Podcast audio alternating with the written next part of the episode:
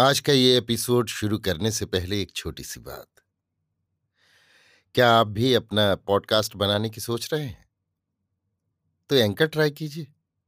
ये पॉडकास्ट बनाने का सबसे आसान तरीका है। नंबर एक, ये फ्री है। नंबर दो, इसमें कई सारे ऐसे टूल्स हैं जो आपको अपने फ़ोन और कंप्यूटर पर रिकॉर्ड और एडिट करने की फैसिलिटी देते हैं। नंबर तीन, आप अपने पॉडकास्ट को डिस्ट्रीब्यूट भी कर सकते हैं, जिससे इसे स्पॉटिफाई और दूसरे प्लेटफॉर्म पर सुना जा सके। तो डाउनलोड कीजिए फ्री एंकर ऐप या विजिट कीजिए एंकर डॉट एफ एम पर अपना पॉडकास्ट स्टार्ट करने के लिए। ये तो थी एक छोटी सी जानकारी, और अब शुरू करते हैं एपिसोड का सिलसिला। तो आज के एपिसोड में लीजिए सुनिए ना पार्थ सारथी के लिखे उपन्यास ये गली बिकाऊ नहीं का भाग चार, मेरी यानी समीर गोस्वामी की आवाज में। प्रिय मुत्तु कुमरन, बुरा न मानना। साथ के रुपयों को अपनी जेब खर्च के लिए रखना। आवश्यकता पड़ने पर, मैं शहर में रहूं या न रहूं, खर्च के लिए पैसों की जरूरत पड़े तो इस नए शहर में तुम किससे मांगोगे और कैसे मांगोगे। तुम्हें तकलीफ ना हो, इसी सद्भावना से इसे मैं तुम्हारे पास भेज रहा हूं। इतना लिखकर गोपाल ने अपना दस्तखत भी किया था। उस पुर्जे को पढ़ने और उन रुपयों को देखने पर मुत्तु कुमरन असमंजस में पड़ गया कि अपने मित्र के इस कृत्य पर गुस्सा जताए या इसने। अपनी माली हालत जताने के लिए उसने इस तरह पैसा भेजा है। एक ओर ये विचार उठकर उसका गुस्सा बढ़ाता, तो दूसरी ओर दूसरा विचार हावी हो जाता। नहीं, बेचारा तुम्हारा इतना ख्याल रखता है ताकि पैसे की तंगी से तुम जरा सी भी तकलीफ में न पड़ जाओ। ठहरने को जगह, खाने को भोजन और लिखने की सुविधा, इन सारी व्यवस्थाओं के बाद मुझे पैसे की क्या जरूरत पड़ेगी। पैसा क्यों न लौटा दिया जाए। इस विचार को क्रियान्वित करते हुए भी उसका जी हिचका। ऐसा करने पर मित्र के दिल को चोट पहुंचे तो क्या हो। उसने उस लिफाफे को, रुपयों की गड्डी और उस पुर्जे को दराज में इस तरह घुसेड़ दिया मानो कोई बेकार का बंडल हो। उस विचार को दूर ढकेल कर उसने अपना जी नाटक रचना की ओर लगाया। मद्रास जैसे बड़े महानगर में गोपाल जैसे सुप्रसिद्ध अभिनेता द्वारा खेले जाने वाला नाटक का प्रणेता होकर नाम यश लूटने का उसे अच्छा खासा मौका हाथ लगा है। इससे खूब फायदा उठाना है।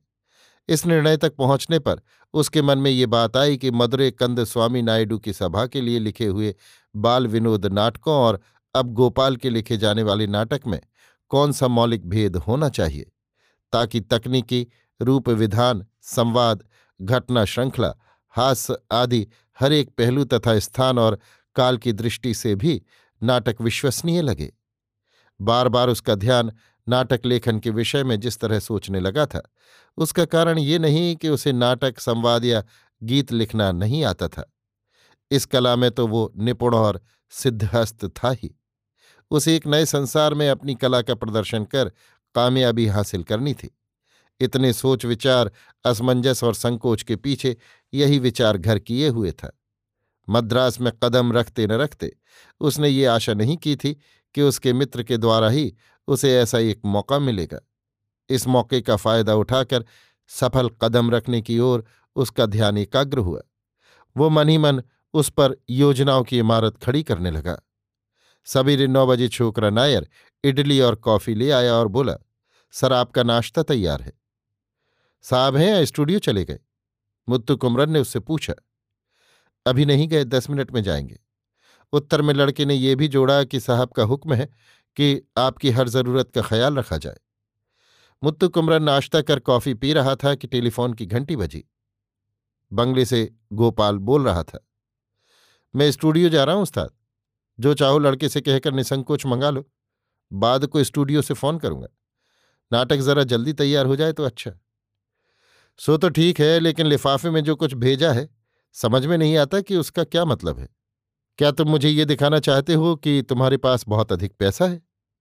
नहीं नहीं, ऐसा मत कहो। यूं ही जेब खर्च के लिए रखना अपने पास। कोरा कागज़ हो तो उस पर कविता लिखी जा सकती है। ये तो छपे हुए रुपयों का नोट है, ये मेरे किस काम का। मुत्तु कुमरन की बात सुनकर दूसरी ओर से गोपाल खिलखिलाकर हंस पड़ा और बातें पूरी कर शूटिंग के लिए चल पड़ा। मुत्तु कुमरन के अहंकार से परिचित होने के कारण ही गोपाल ने लिहाज की दृष्टि से भी स्टूडियो देखने या शूटिंग देखने को उसे नहीं बुलाया। वो ये भी जानता था कि बाहर से पहली बार मद्रास आने वाले लोग स्टूडियो देखने के प्रति जितना उत्साह दिखाते हैं उतना मुत्तु कुमरन नहीं दिखाएगा। दोपहर के बारह बजने के पहले माधवी ने चार पांच बार बात बेबात पर मुत्तु कुमरन को फोन कर दिया था। मदुरै रहते हुए मुत्तु कुमरन इस बात से वाकिफ नहीं था कि टेलीफोन इतना सुविधाजनक और आवश्यक साधन है।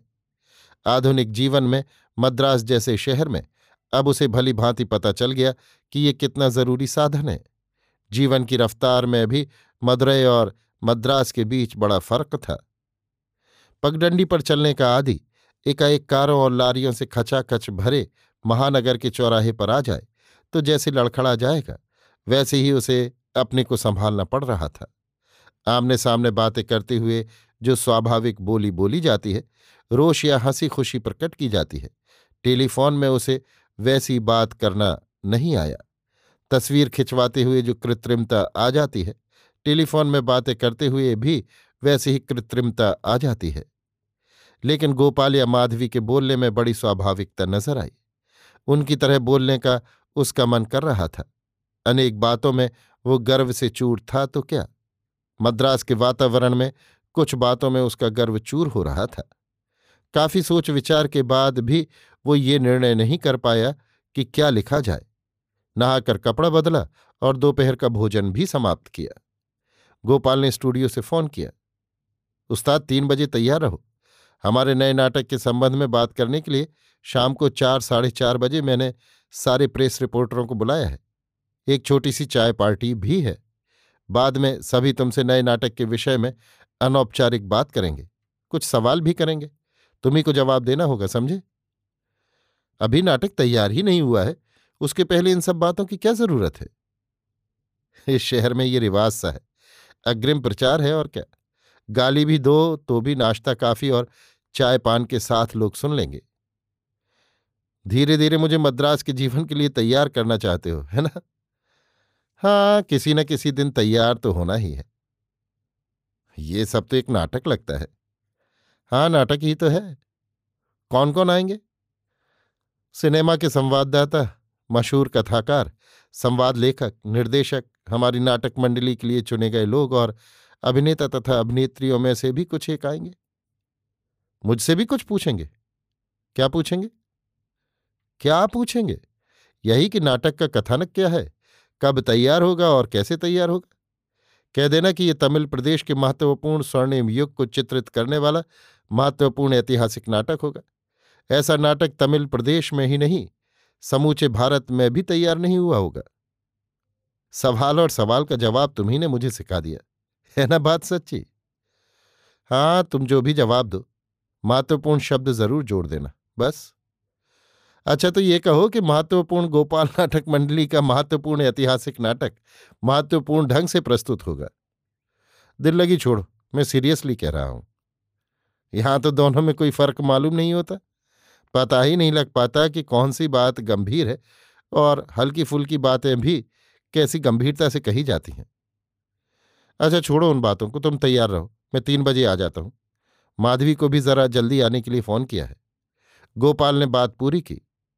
मुत्तु कुमरन को गोपाल पर आश्चर्य हो रहा था। मद्रास आने पर गोपाल ने जीवन को कितनी तेजी से पढ़ा है। ऐसी दुनियादारी उसने कब सीखी और कहाँ से सीखी? इसने समयोचित ज्ञान किससे सीखा और कैसे सीखा? समय के अनुसार सारा प्रबंध करने की राजनीतिक चाणक वृत्ति को कला जीवन में भी उतारना कोई ऐसा वैसा काम नहीं है। गोपाल इसमें सच ही बड़ा निष्णात है। सवेरे नाटक लिखने को कहना और शाम को पत्रकारों को बुलाकर विज्ञापन के लिए रास्ता निकाला। उसे लगा कि शहरी जीवन में कामयाबी हासिल करने के लिए ये सामर्थ्य और फुर्ती जरूरी है। गोपाल की कार्य चातुरी देखकर उसने महसूस किया कि किसी योग्य कार्य को निपटाना मात्र काफी नहीं, चार जनों को बुलाकर दावत खिलाना और झक मारकर ये मनवाना भी जरूरी है कि मैंने जो किया वही श्रेष्ठ है। दोपहर के दो बजे से पौने तीन बजे तक वो बिस्तर पर करवटे बदलता रहा। नींद नहीं आई।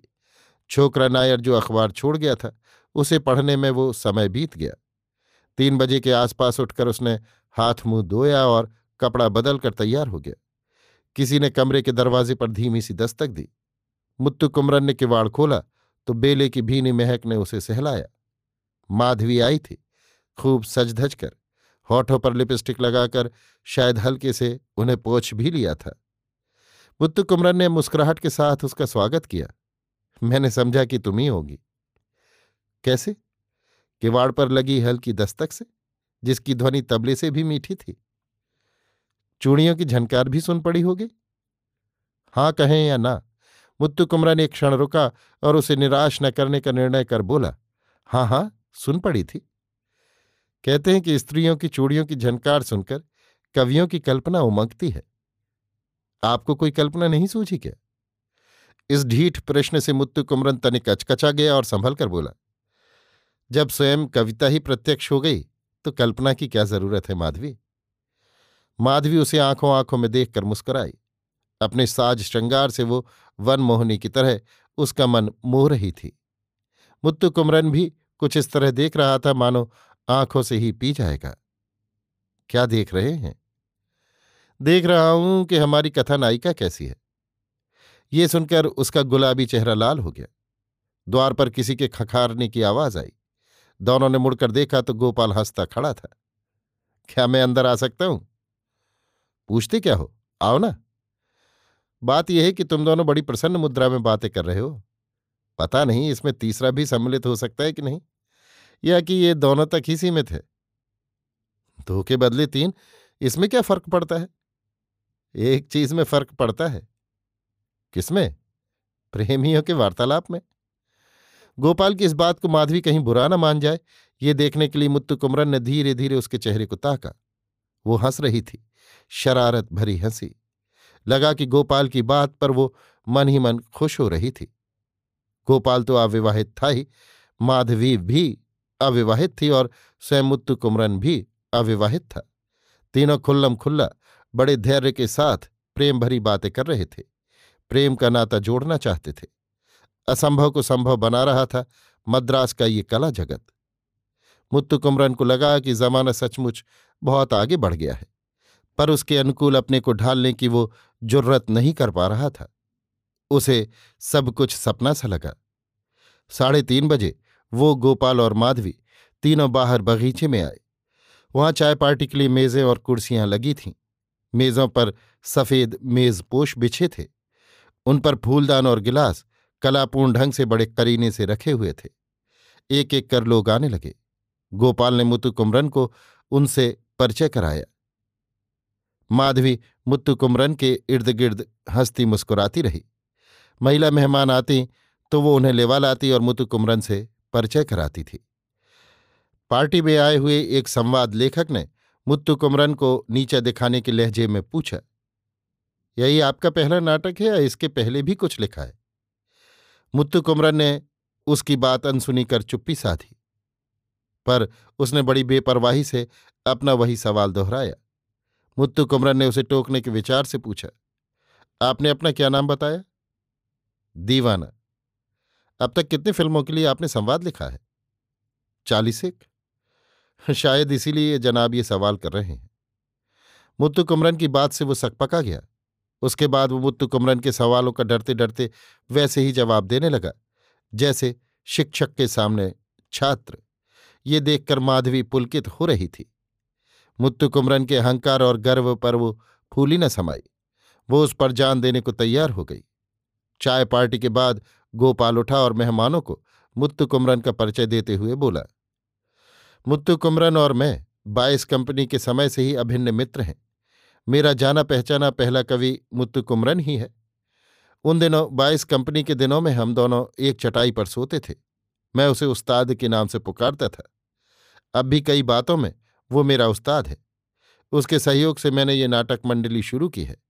मैं यकीन दिलाता हूँ कि ये कई महत्वपूर्ण सफल नाटक प्रस्तुत कर दर्शकों के दिलों में स्थान पाएगा।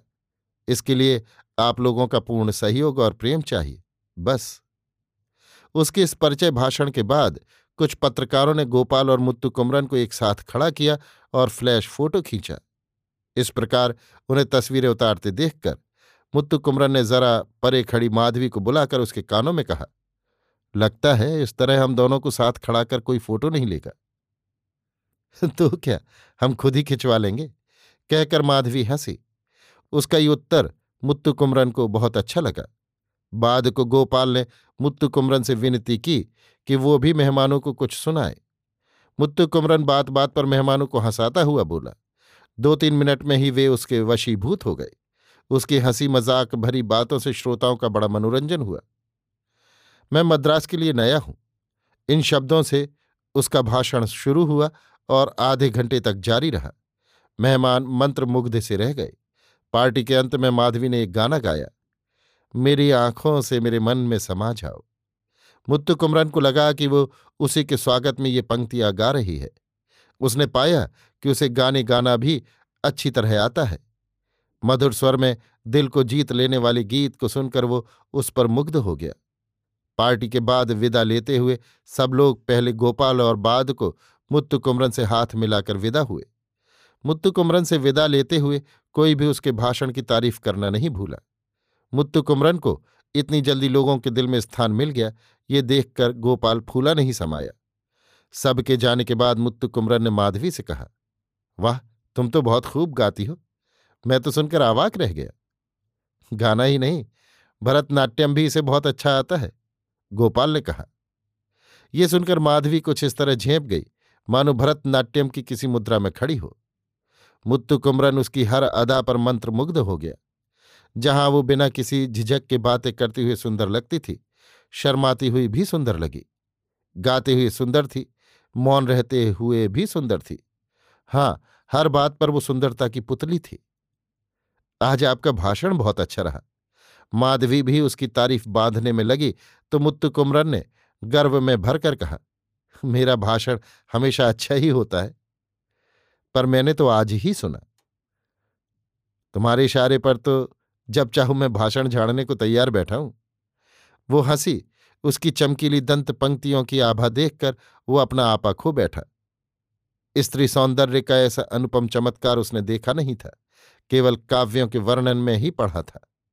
गोपाल उसके पास आया और बोला, नाटक अब सौ फीसदी सफल होकर रहेगा। अभी से कैसे कहा जा सकता है? आए हुए लोग कह रहे हैं, मैं कहाँ कहता हूं। वो कैसे? अगर आदमी पसंद आ गया तो समझो कि उसका सब कुछ पसंद आ गया। आदमी पसंद नहीं आया तो उसकी अच्छी से अच्छी चीज में भी दोष निकालना इस शहर की पुरानी आदत है उस्ताद, गोपाल ने कहा।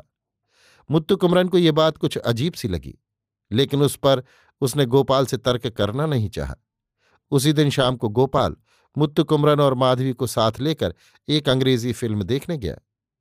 थिएटर वाले को पहले ही फोन कर न्यूज रील के लगने के बाद वे अपने लिए आरक्षित बालकनी में जा बैठे और अंतिम दृश्य खत्म होने के पहले ही उठाए, नहीं तो भीड़ गोपाल को घेर कर खड़ी हो जाती और उसे फिल्म देखने ही नहीं देती। गोपाल की इस हालत पर मुत्तु कुमरन को बड़ा ताज्जुब हुआ। सार्वजनिक स्थानों में भी आज़ादी से चलने फिरने न देने वाली कीर्ति की ये रोशनी मुत्तु कुमरन को जरा भी स्वीकार नहीं थी। मुत्तु कुमरन उस कीर्ति से घृणा करता था जो मनुष्य को अपनी कैद में रखे, पर गोपाल तो खुश नजर आ रहा था। मुत्तु कुमरन ने गुस्से से भरकर कहा, वो कीर्ति किस काम की जो मनुष्य को स्वेच्छा से चलने न दे। गोपाल के उत्तर देने के पहले कार बंगले पर पहुंच गई। तीनों कार से उतरे। भोजन के उपरांत मुत्तु कुमरन अपने आउट हाउस की ओर बढ़ा। इन्हें पहुंचा कर आती हूं, माधवी गोपाल से अनुमति लेकर मुत्तु कुमरन के साथ चली। उस ठंडी ठंडी रात में माधवी के साथ आउट हाउस चलते हुए मुत्तु कुमरन का मन उत्साह से भर गया। उसकी चूड़ियों की झनकार उसके दिल में गूंज उठी। उसकी मुस्कान और खिलखिलाहट उसके हृदय को गुदगुदाने लगी। ठंडे बगीचे में रात के द्वितीय पहर में रात रानी की एक लता सफ़ेद फूलों से ऐसी लदी थी जैसे नीले आकाश में तारे बिखरे हों। उनकी भीनी भीनी खुशबू और सर्द रात की खुनक में उसका हृदय अनुराग भरा गीत गाने लगा। अभी आप सुन रहे थे ना पार्थ सारथी के लिखे उपन्यास ये गली बिकाऊ नहीं का भाग चार, मेरी यानी समीर गोस्वामी की आवाज में।